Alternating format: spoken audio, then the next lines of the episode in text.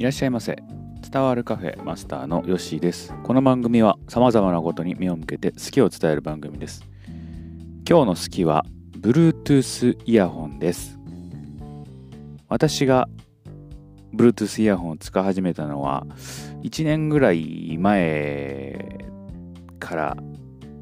だったと思うんですけれども、それまでは有線のイヤホンを使っていました。でまあ、もういちねんぐらい前やったら Bluetooth イヤホンも結構復旧していまして普及してまして、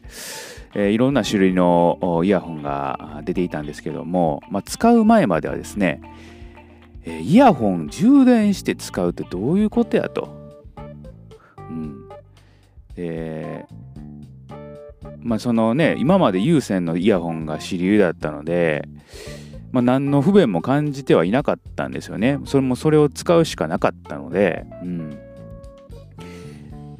ただまあやっぱり、あのー、線がつながっていることによって絡まったりとかですね、イヤホンが特にやっぱり絡まることが多くて引っかかったりもするんでね、まあ、それはねちょっとこう不便だなとは思ってはいたんですけれども、まあ、わざわざ、あのーね、結構 いち、にまんもするBluetooth のイヤホンを買ってまで、えー、かなと思って有線のイヤホンを使っていたんですけども、まあ、ちょっと一回使ってみようかと、うん、使ってみないとねそのいい悪いっていうのは分からへんので、えーまあ、当時はですね電車もよく乗っていたので、えー、イヤホンつけてですねラジオをよく聞いていたのでまあ、使う機会もあったので、まあ、購入しました。いや使ってみるとですね、えー、やはり便利ですね、えー、線がないっていうのはこれほど、まあ、便利なのかというぐらい、えー、快適です。で、音もねそんなあのなんていうんですか、僕はこのその優れた耳を持ってるわけではないので。えー、全くその有線と Bluetooth でのイヤホンの違いっていうのは分かりませんでした、うん、で遅延があるっていうことも聞くんですけども、まあ、僕あのゲームとかあんまりしないので、え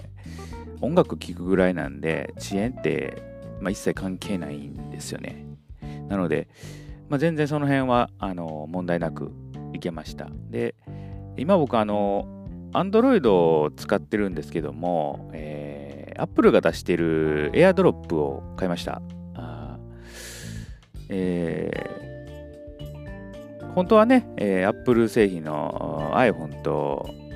AirDrop の方が相性はいいんでしょうけれども、えー、Android でも AirDrop を購入いたしました。まあ、その理由としてはですね、あの耳の入れる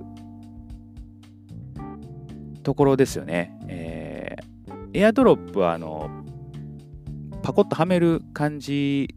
で、えっと、他のね Bluetooth イヤホンって最近ではあのなんかゴムをこうつけてこう耳に入れるやつが多いのでその辺の違いがあってエアドロップの形があ好きでその形を選びました、うん、充電を、まあ、するのがちょっと手間ではあるんですけれどね有線だと全然あの充電とかもしなくていけるんですけれども、